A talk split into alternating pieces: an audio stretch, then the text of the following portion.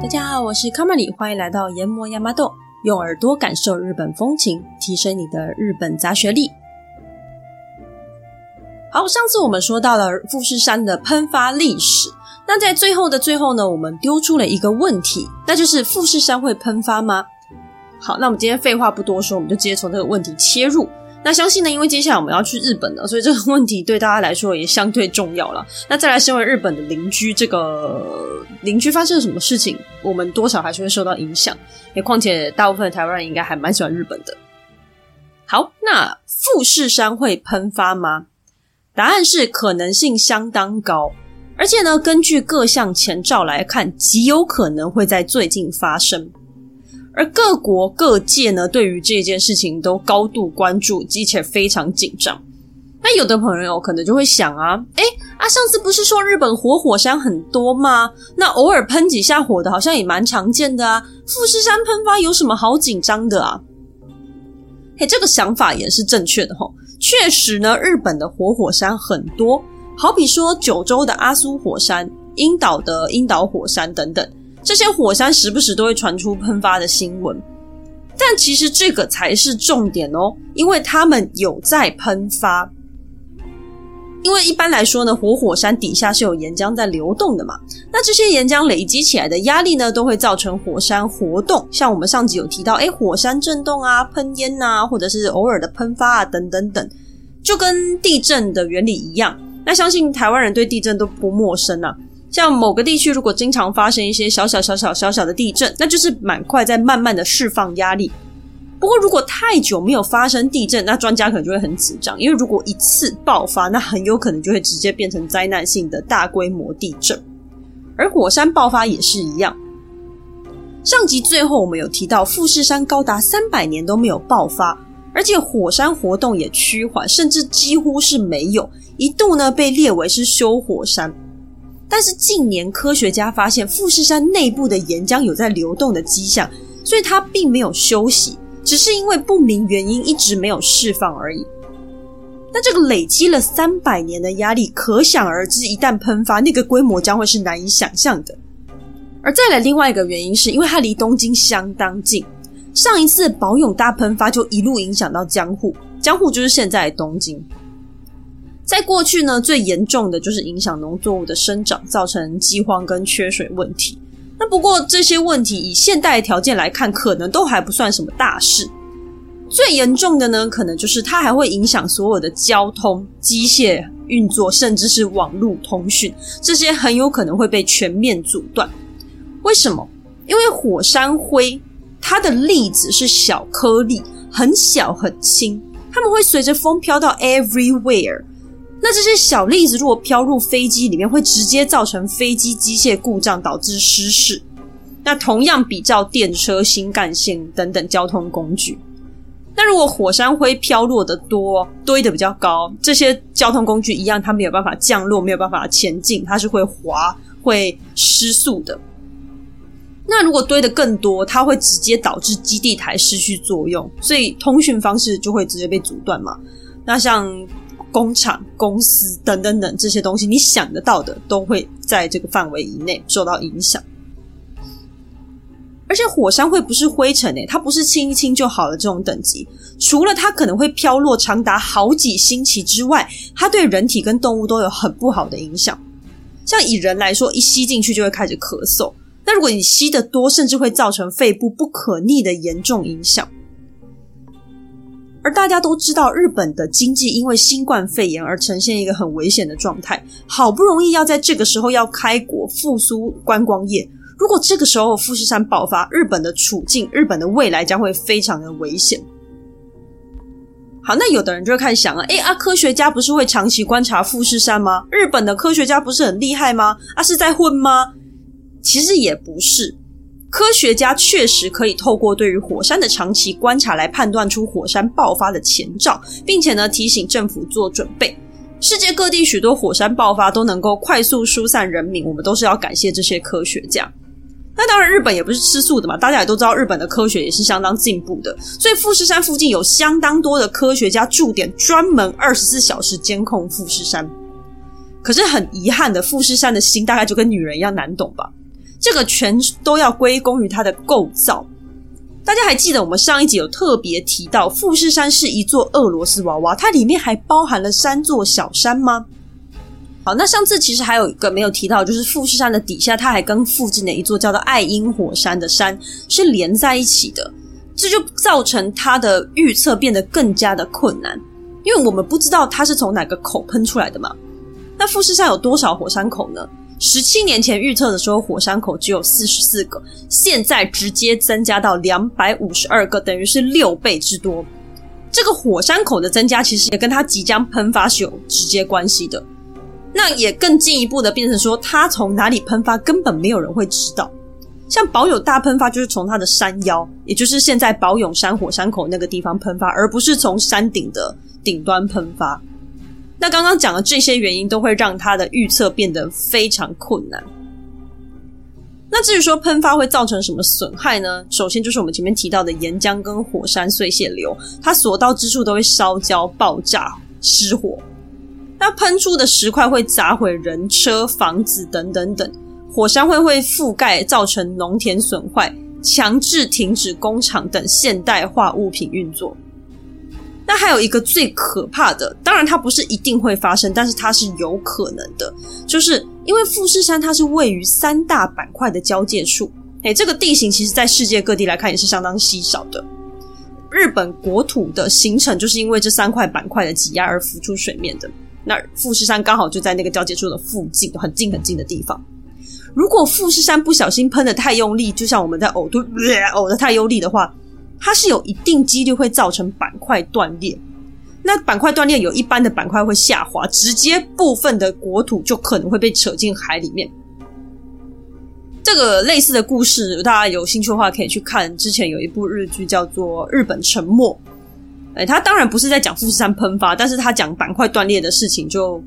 很接近了，就是那种概念。那我是觉得那一部蛮好看的啦，大家可以去看看。好，那当然以上说的这些可怕的事情最好都不要发生为好啊。虽然说日本政府现在其实已经做好了避难计划，但如果真的发生了，其实再好再好的避难计划我觉得应该都很难以抵挡吧，它真的只能减少再减少大家的损失，但是损失跟毁灭是一定的，是必然的。啊，说了这么多沉重的事情，不知道大家感觉怎么样。其实我原本要做这富士山这一个主题的时候，当时是蛮开心的，因为富士山很漂亮，然后我曾经亲眼看过它那个本尊的华美跟庄严，那个魅力吼真的是照片的好几百倍。然后我又想说，哇，做了一个多月的神话故事，那我们来讲讲看好看又神秘的富士山好了，带给大家一点希望啊、快乐啊，还有一些旅游的梦想啊之类的。结果谁知道变成这样可怕沉重的样子呢？这这不是我所希望的。但是我觉得也不是说，因为我其实也不喜欢这样子的主题，那、啊、我是人嘛，我也想要像鸵鸟心态一样，我什么都假装没发生，假装没看见就好啦，我们就介绍富士山漂漂亮亮的就好了。但后来想想，其实这种事情不是说你害怕闭上眼睛假装不知道就不会发生，它还是有可能会发生的。反而说我觉得我们必须要去面对它，了解它，我们可能才能做好最万全的，不管是心理准备或是实际上准备也好，也就是多了解一点就可以少一点点的伤害。富士山的影响。好，说了这么多关于火山爆发的事情啊，除了心理恐慌之外，应该也能够感受到大自然的力量跟人类的渺小吧。那其实这也是富士山奠定它的至高地位的主要原因。你看他身为一个现代人，对于火山爆发我们都会感到害怕无助，相信古人更是如此。而且在过去那个富士山频繁喷发的时代，人们对于这座高耸入云又经常喷火的山只会觉得它更加的敬畏又遥不可及。而日本人对于自然的崇拜跟尊敬很有可能就是来自于这些天灾，所以日本有许多敬拜草木啊、岩石啊、山海等等的宗教行为，那富士山自然就是他们敬拜的对象之一。所以在最开始的时候呢，有出现了所谓的遥拜。遥拜呢，就是遥远的祭拜的那个意思，跟中文的意思是一样的，日文念作 yohai。 他们会在看得到富士山的地方建立神社，然后再对着富士山的方向祭拜。例如说像现在在山梨县的浅间神社后山就有一座非常大的鸟居，是这个鸟居你看过去你只会看到富士山，其他不会有任何的遮蔽物挡住。诶，从这个地方看到的富士山十分庄严壮丽，你心中不自觉就会油然升起一股敬畏之心。那在静冈县的富士宫市这个地方出土了很多神文时代的遗迹，这些遗迹当中就有拜殿。那因为这个地方其实可以很清楚的看见富士山，诶，所以才取名叫富士宫嘛。所以学者推断应该也是富士山摇拜的神殿。由此可知，从神文时代开始，富士山在人们心中就是这种神秘又值得敬重的对象。而最早的和歌集万叶集也有这样子的一首歌谣，自从天地初分的时候就是这样崇高庄严，在骏河国的富士高山。骏河国叫做 Surugano-kuni， 它就是现在的静冈县。人们对于这座山的敬意啊，就逐渐的转成一种宗教形态。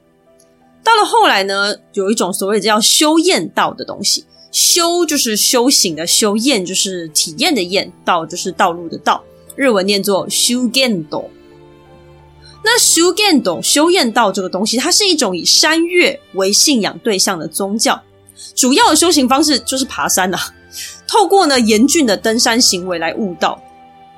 那你在现代听起来可能很不可思议啦，毕竟爬山可能对现代人来说不是什么困难的。但是你想想，在早期连像样的登山鞋雨具都没有，你要穿个草履跟简便的衣服就去爬一个三千七百多公尺的富士山，我们现在爬个玉山可能都叽叽该该叫了，更何况是那个时候的人要爬这么高的富士山，那个对于精神跟肉体来说确实是一种考验。所以那个时候呢，因为富士山也不好爬嘛，所以只有修验道的信徒他会去爬富士山。那接下来呢，因为日本的宗教很多嘛，包含本土的神道教啦、佛教啊等等等。那佛教在日本里面又有分成很多教派，然后可能又衍生出一些新的东西，然后他们彼此有在互相融合影响，巴拉巴拉巴拉。总之就是呃宗教大礼包的概念嘛，他们宗教很像，但是又很多种。所以不管是哪一派，几乎都会有富士山的一席之地。例如说像有的教派就主张富士山上有极乐世界啊之类的。那像刚才的修验道其实也是这种各种宗教其中之一了，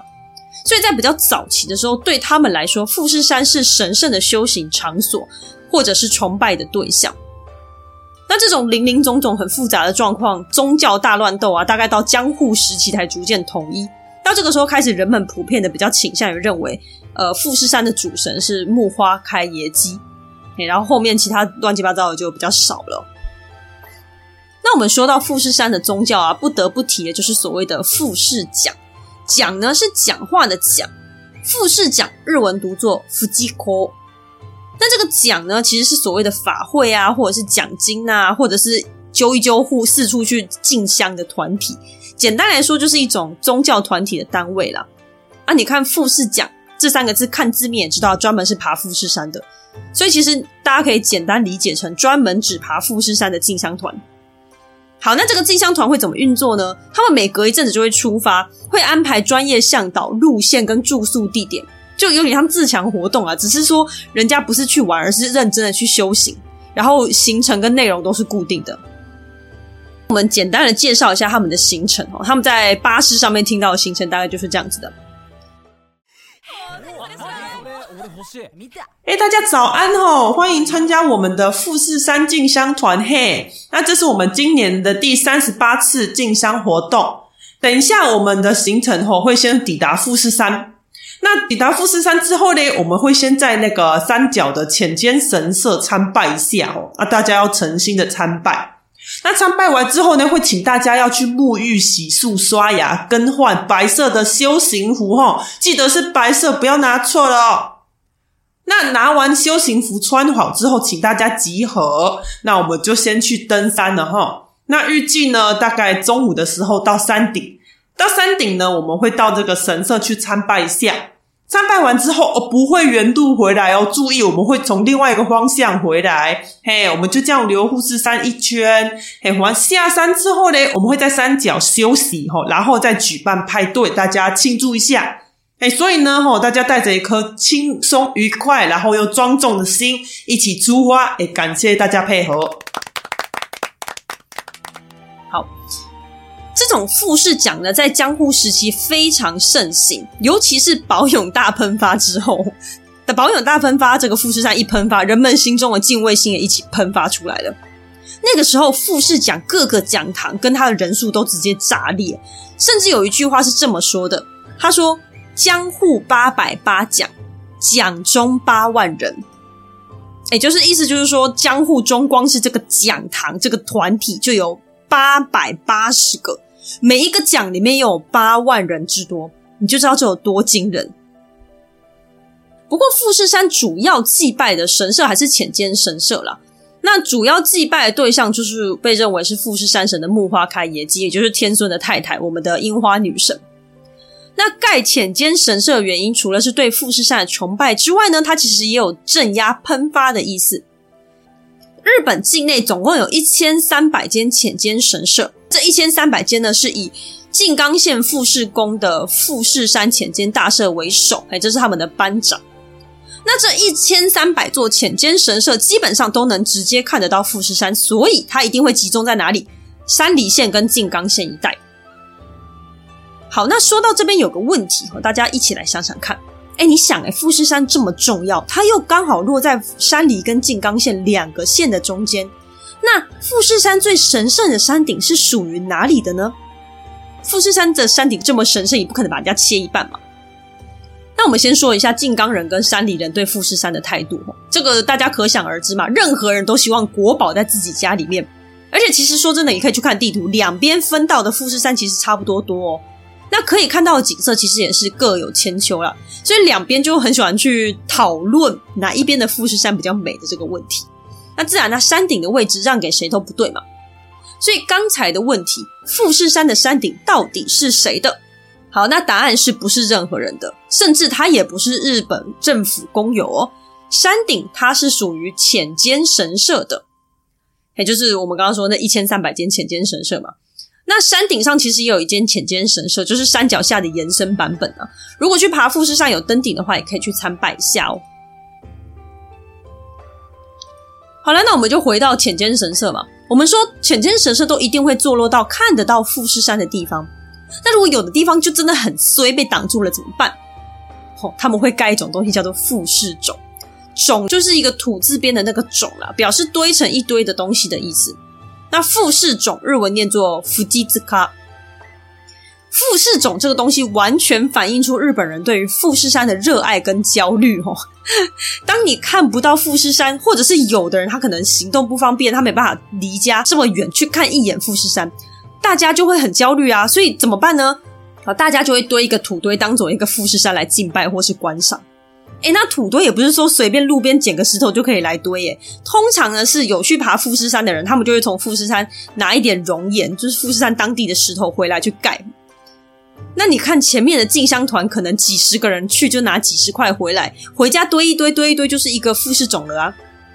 诶，但你不要以为那些富士冢很小，有的甚至大到可以攀爬，还会规划登山步道，真的是夸张到一个不行耶，我看到的时候直接傻眼，我想说也太厉害了吧，就是你堆一个假的就算，你还堆这么大啊。这些没办法去爬富士山的人就可以爬上这个富士冢过过干瘾，就就当做他是有去过富士山的。前面那些进香团啊，就是富士奖，他在每年七月要开山的时候也会习惯堆一个富士冢在富士山下。诶，你看都要开始爬了还要堆，说有多狂热就有多狂热呢。那这个开山日文就是写作开启山的那个开山啊，读作 Yamabiraki。嘿，它是在七月左右的时候，因为富士山山底的雪融的差不多，是可以开放大家进山攀登，所以就会做一个祭典活动。因为是神山嘛，所以不能随便马马虎虎的敷衍过去。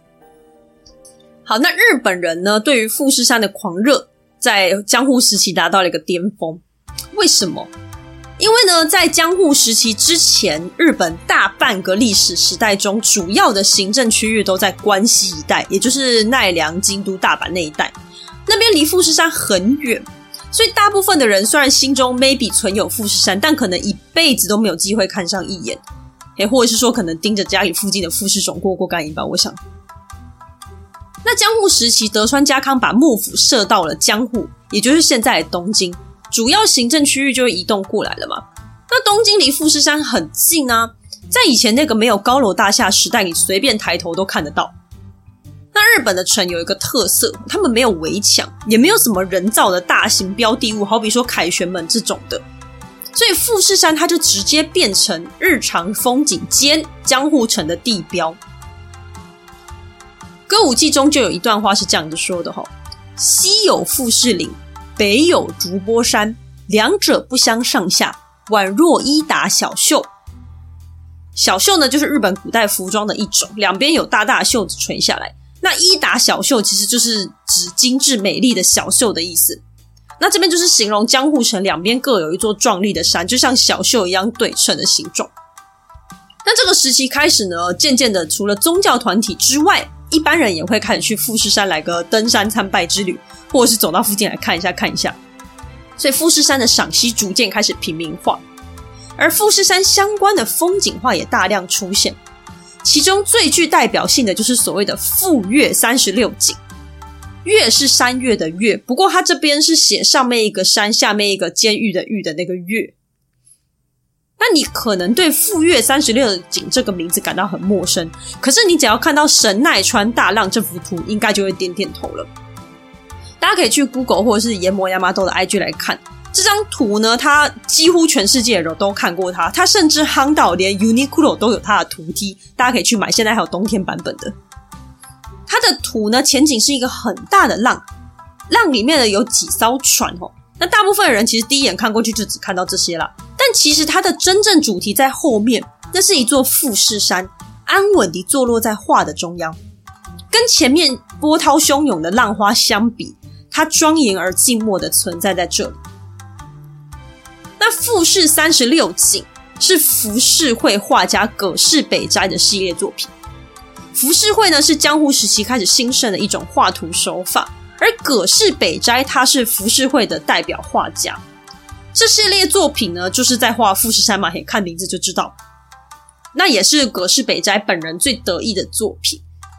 那因为前三十六幅大受欢迎啊，所以后面又加了名为李富士的十幅作品，总共四十六幅为一组。每一幅呢，都可以从不同的角度去看富士山。你可以看到富士山存在于江户人的生活中，也可以看到富士山的各种面貌，例如说有名的赤富士，诶，赤富士等一下会一起介绍。富士山的形象从此深植日本人心中，每个人心中都有一座富士山。他们除了爱富士山、画富士山、盖迷你富士山之外，已经到了见山都是富士山的境界。在讲后面这段之前，我要先讲一个故事。记得有一次我去爬那个高雄的柴山，然后就站在山上可以看到就是不远处的半屏山。半屏山因为早半屏山一开始也是一座正常的山，就是山顶尖尖的。那因为早期有踩那个水泥，所以它就被挖挖挖挖，最后山顶就是变成扁的，这样就很像那个刨冰，你把上半部挖掉那样扁扁的。反正我那时候就在那边看半屏山，就就一个阿伯就冒出来跟我说：“哎、欸，你看这是我们高雄的富士山呢。”欸，他说这是我们高雄的富士山。我那时候是觉得阿贝很疯啦，因为半屏山跟富士山这一点也不像，就大概就跟我还有艾玛华森的那个差距一样遥远吧。不过我看到乡土富士这段的时候，我才发现其实阿贝症状还算很轻微，因为日本人更疯。好，我们刚刚说日本人已经到了见山都是富士山的境界嘛，这个症状呢就衍生出一种东西叫做乡土富士。嘿，乡土就是乡土剧的乡土。什么叫乡土富士呢？它就是日本人要把全世界长得有一点像富士山的人都给人家冠名为什么什么富士。注意哦，是全世界哦，他们要把他们的信仰硬拉到别人的领土上面去，而且别人可能不一定知道，像我们在这之前就不知道。这个乡土富士总共有四百个以上，其中多达四十个在海外。你看他们偷偷摸摸的在用不同方式在统治我们，我们都不知道呢。像以前我在北海道看过一座山叫做羊蹄山，就是羊的蹄，有没有？羊蹄山它真的跟富士山长得蛮像的，反正至少比半屏山还要像啊。那个时候招待我的日本人就有跟我说那是北海道富士山，我那时候以为他在跟我开玩笑，因为那个日本人就是满口干话，所以我现在想起来觉得很对不起他，因为他讲的是真的，而且这个羊蹄山这个北海道富士山它是真的有写在维基百科上面的，好，那通常他们会冠上地名，例如说在岩手县就会叫岩手富士山，或是当地县的某一个名字，也就是什么什么富士山很多了，然后他们就是各自会想不同的名字去取就对了。那在这个乡土富士里面，它还有很多盗版的富士山，呃，也不能说人家盗版，它就是叫富士山，富士山念作富吉山，他们这些盗版的富士山就故意念作福吉亚妈，就是让它有一个区别性，有没有？但这样看中文是看不出来差在哪里的。所以几乎各地都有一大堆什么什么富士。那当然啊，曾经是日本国境之南的台湾，自然是免不了这种文化性入侵的。根据维基百科，台湾总共有十五座盗版富士，例如说玉山就被称为台湾富士，台东的都兰山叫做台东富士，大分山叫做大分富士，甚至连澎湖都分到一座小富士山。那其他呢，被文化侵略的还有美国、智利、中国、俄罗斯、墨西哥等等等等等。那当然啦、啊，我们讲的侵略是夸张了一点的，他们也不是真的要侵略人家，只是说在国外的日本人就是想要找个心中依靠嘛，所以 我, 我还是觉得这个行为荒诞又好笑了。富士山的旅游，从江户时期一路到现代，富士山都是日本人最爱的旅游景点之一，对外国人来说更是不例外。二零一三年富士山正式被登记为世界文化遗产，表示呢，对于日本人以外的地球人，富士山也是相当值得一去的。所以我们就来介绍一下富士山有哪些奇景是大家可以去追寻的呢？刚刚提到葛饰北斋的富裕三十六景中有画一个东西叫做赤富士，它就是富士山奇景的其中一种。赤呢就是红色的那个赤。那这个是怎么形成的？就是在夏末初秋的这段时间，因为富士山山顶的雪这个时候稍微少一点，那会露出比较多偏红的表面，就是它的土地。那刚好碰到天气好、空气干净的时候，云层会反射阳光到富士山的表面上，整座山就看起来红彤彤的，非常壮观。诶，这个叫做赤富士。那另外还有逆富士，逆是逆时针的逆，因为富士山附近有很多湖嘛，所以如果湖上面倒映出整座富士山，啊，跟正版的富士山同框，那个画面就会相当震撼。这就是所谓的逆富士，就是一个正的一个反的。那这个时候你可能听一听会觉得，哦，那就是有湖有富士山就会看到一个逆富士嘛，其实不是哦。富士山附近的天气大部分的时候都不是很好，这个这个逆富士吼要讲究天气好、水面干净，所以你下雨啊、起雾啊、阴天啊，或太阳阳光不够都几乎看不到，或是你可能只看得到一小块这样子。诶，所以神山要不要给你看，你还要赌你的人品。那再来就是所谓的钻石富士跟珍珠富士。钻石富士是太阳从富士山山顶冒出来，然后那个阳光就从山这样啪射出来，就很像一颗钻石放在上面发光一样。啊，珍珠就比较隐晦一点，它是月亮，一样是有山顶，就是很像一颗圆魂的珍珠冒出山顶那样子，就是都是很美的富士山专属景象。啊，当然以上这些通通要配合天时地利人和啊，还有你的人品要够好，所以不是天天去随便都能看得到的。那很多人不甘心只是远看，他想要亲近一下富士山，他要给人家卸完一下，好了，不能卸完，就是去爬一下啦。那我们有前面有提到，其实富士山开放的爬山时节是七月跟八月。爬富士山是一件相当辛苦的事，首先因为高度很高啊，它没有太多的植被植物，树啊花啊什么的，所以路上的风景很单调，然后不好爬。那再来就是因为高度高，所以你可能会有高山症。高山症呢是由于高山氧气的比例比陆地还要稀薄，所以你可能会导致头痛、呕吐等身体不适啊。它一路上都有卖那个氧气罐的，不舒服的人是可以补充一下的。那因为风景又很单调无聊 啊, 啊那个路其实很难爬，因为就是石头路，你要很小心不要滑，所以这种登山无疑就是考验耐力跟毅力。对，这就是为什么以前它是一种修行，应该很好理解的。好，那富士山攀登的高度呢，单位是用合目来计算的。合目是合作的合跟目的的目，日文念作 ごめ。 那富士山总共从山底到山顶分成十个合目，一合目是从山脚下的寸山浅间神社开始算，那从这边开始到五合目刚好会是富士山的一半。嘿，到这个地方为止其实你是可以开车上去的。那一般人会认为说五合目以下都是人的世界，那从六合目以上就是所谓的天界，是神的世界哦。所以如果你要爬富士山，刚刚说可以开车到五合目嘛，是 OK 的，可是你到五合目开始一定要用自己的脚走，嘿，才是一种尊敬的行为。那、啊、到了十合目的山顶呢，一般正常都会去要看日出啦，就是他们会计算那个日出的时间，然后爬上去登顶去看。诶，山上的日出不是一般的日出，还记得这边是神界，所以这个日出是受到人所膜拜的日出。那这边我们都先不要管你的宗教信仰是什么，你想一下，你忍着身体跟心灵上的不适，千辛万苦来到这里看日出，难道不就是人们心中最高尚最诚挚的一种体现吗？嘿，你所尊敬的所感恩的应该是感恩你自己的努力。嘿，所以总之这个日出很不一般啊，跟在你家顶楼看到就是不一样啊。所以这种高山上的日出有一个特别的名字，叫做御来光。御呢一样是御用的御，就是皇上的那个御，来就是自来水的来啦，光就是光明的光。御来光日文读作ご来光。那再来看完御来光之后，另外一个必备行程就是会绕富士山的火山口一圈，这个活动叫做波巡，波是继承衣钵的那个波，巡就是巡礼的巡，波巡日文读作 ohaji meguri。 一般正常来说是从山顶的神社开始顺时针绕一圈的，会是比较正确的推荐的做法。而说到攀爬富士山的话，最早攀登富士山有历史记录的可能就是圣德太子。圣德太子在狗的故事中我们有提过，他是飞鸟时期的人。圣德太子他推动了政治改革，引进了中国朝廷官员制度，而且他在日本就是大力的推崇佛教，盖了很多佛寺啊、佛像等等等。那不过圣德太子是否真的存在，其实也没有什么太多的证据，所以他确实是一个充满谜团但是又相当重要的人。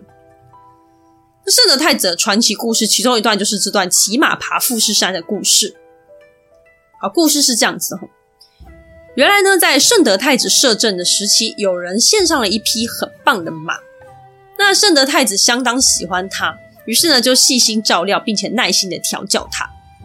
几年之后，马儿成功被调教成一匹乖巧听话的良驹。哎啊，圣德太子欣喜若狂哦，于是就翻身上马，马儿纵身一跳，居然往东边的天空飞去了。那、啊、这边补充说明一下、哦、圣德太子那个年代首都是在奈良，所以东边就是关东地区，那就是富士山的那个方向。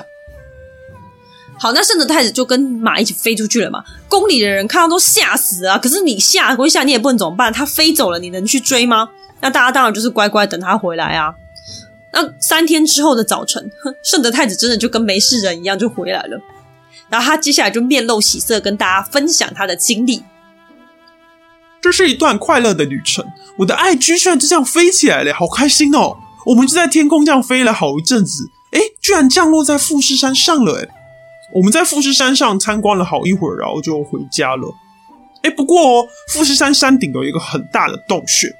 洞里面有好多金色的石头，然后它的门是金银财宝盖成的。诶，那我就走进去给它一看啊，里面有一条蛇，它的眼睛发光，它的舌头吐啊吐啊跟剑一样刺，嘴巴里面还会吐火诶、欸哦、我就想说哇塞天哪，这么可怕的蛇在这个地方它一定就是山神，所以我就跪下来跟他许愿说，请教教我要怎么施政才可以让人民过得更好呢？诶，结果这个时候你猜怎么样，大蛇变回大日如来佛的模样诶、欸、他跟我说以和为贵，尊敬三宝，以礼为本。我就答应他我一定会遵守，然后我就骑马回来了。所以现在山梨县的大元山如来寺里面就有立了一个圣德太子骑着黑马的雕像，而富士山七合目的这个地方被认为是圣德太子降落的地方，所以这个地方叫做居月，爱居的居，然后一样山月的月，日文读作 komagatake。 研磨文化时间。好，那富士山篇的最后啊，我想要用下面这一段故事来做个文化总结。夏目漱石的三四郎这本书中呢，有这样子的一个片段，主角三四郎上京赶考的时候，刚好遇到了一位绅士，他就跟这位绅士说，你初次来到东京还没有见过富士山吧，马上就到咯，你可得好好看看了、啊、那是日本最有名的，除此之外日本没有什么可以自豪的东西了。但是富士山是天地造化的，自古很久很久以前就有了，遗憾的很啊，它并不是我们建造出来的。日本处于火山啊、台风、海啸、地震等等天灾的位置，人们随时可能因为自然的变化而丧失家园、丧失性命，因此造就了日本人对于大自然的尊敬和崇拜。那同时大家其实也可以看见啊，在历史上呢，面对国家性的灾害，日本总是能够跨越难关，但你去看他们面对的方式并不是征服，而是比较偏向应对。因为西方国家在面对问题的时候比较常采取的可能是侵略啊、征服啊、破坏等等等，诶，这点呢在英雄电影中是可以反映出来的。不过日本通常会偏向瓦解的，就是众人的力量一起去面对应变瓦解这个问题，跟他们所处的地理环境其实有很大的关系啦。但像富士山就是一个代表，因为它一开始就存在于那里，它不是任何人创造的，没有人可以征服它，它的庄严的美可以疗愈人心，但它也可能在下一秒不高兴，它毫无预警就可以夺取你的性命，破坏所有，让天地变成一片火海地狱。因此呢，日本人对于稍纵即逝的美的追求和憧憬，我觉得也是来自于这样子一个善变的国土地形吧。而虽然说富士山申请通过这个世界文化遗产的啦，不过据说呢，因为富士山的美跟死亡在文化中是有一定程度的关系连结的，像是富士山底下的青木原树海就是很有名的自杀圣地啊。日本人尤其认为在绝美的状态下死去是最幸福的，所以一边看着最美的神圣的富士山死掉也是其中一个目标啦。那这些概念对外国人来说很难理解啦，所以一外国人组成的联合国教科文组织也迟迟没有办法让富士山通过，可能也就是因为这样子吧。欸、不过呢我们还是可以去看看的，因为富士山是真的很漂亮很庄严，你实际上去看到的时候真的会被它的，我很难用言语去形容那个高耸入云那个壮观所震慑到、欸、心中真的就会有一股敬意涌出来。呃，相信这两集你听完之后，你对富士山有更多的了解，再去看看它的时候应该就会有更多不同的感受吧。好，最后呢一样补充一些关于富士山的小知识。富士山常年霸占日本钞票版面，从一九三八年开始的五十元纸币，一九五一年跟一九六九年发行的五百元钞票，到一九八四年发行的五千元钞票，以及二零零四年的一千元钞票，上面都有富士山，而其中四种都是山梨县看过去角度的富士山，而我们现在可以换到的是二零零四年的版本。日本预计于二零二四年发行新版日本币，其中一千元背面还是富士山，只是这次会换成葛饰北斋的神奈川大浪，或者叫做神奈川冲浪里那幅画哦。富士山之日是每年的二月二十三日，二二三取自日文发音，二有时候会发 f 的音，那有时候会发 ni 的音，三呢在日文里面念作 san funi san， 所以就是富士山的谐音。富士山喷发的火被称为神火，战国知名武将丰臣秀吉有一件外套是黑色的底，上面画着一幅黄色的富士山，富士山山底有一小坨火焰，这件外罩叫做富士御火文黑黄罗纱阵羽织，据说这个就是象征丰臣秀吉成为天下第一，就像日本第一的富士山一样。初梦哈兹有美，就是每年做的第一个梦的意思，据说这个梦可以代表接下来一年的运气。而在日文中有这样子的一句话，一富士，二老鹰，三茄子，日文读作一季富吉尼塔嘎桑纳斯比，也就是说呢，梦到这前三名的东西是最好的。富士山是日本第一高山，自然是吉祥如意。老鹰的日文念作 taka， 跟高的读音是一样的，象征步步高升。茄子念作 nas， 跟成就的读音一样，象征心想事成，事业有成。但这些说法很有可能是后人牵强附会出来的。这三个东西一开始凑在一起有几种说法，其中一个呢，可能是因为他们都是骏河国的名产，也就是静冈县的名产。另一种说法是德川家康喜欢的东西，传说德川家康很喜欢吃茄子，也很喜欢猎鹰。而富士山的部分呢，是因为家康小时候是在骏河国长大的，自然跟富士山很熟。而另外一种说法非常有趣，传说呢是德川家康感叹世界上最高的东西就是富士山，再来是足高山。而因为日文中高跟贵是同一个读音，所以呢他最后又感叹第三贵的就是茄子刚开始出来卖的时候，那个时候的茄子是最贵的、欸、所以这是一个谐音梗。那那个足高山是因为它跟老鹰的读音一样啦，所以流传到现在就变成富士山、老鹰跟茄子。但无论如何呢，茄子在这个画面里面还是很奇怪。如果大家去网络搜寻一富士、二老鹰、三茄子，你会看到非常多很酷的画面，上面画了壮丽的富士山、翱翔的老鹰跟茄子。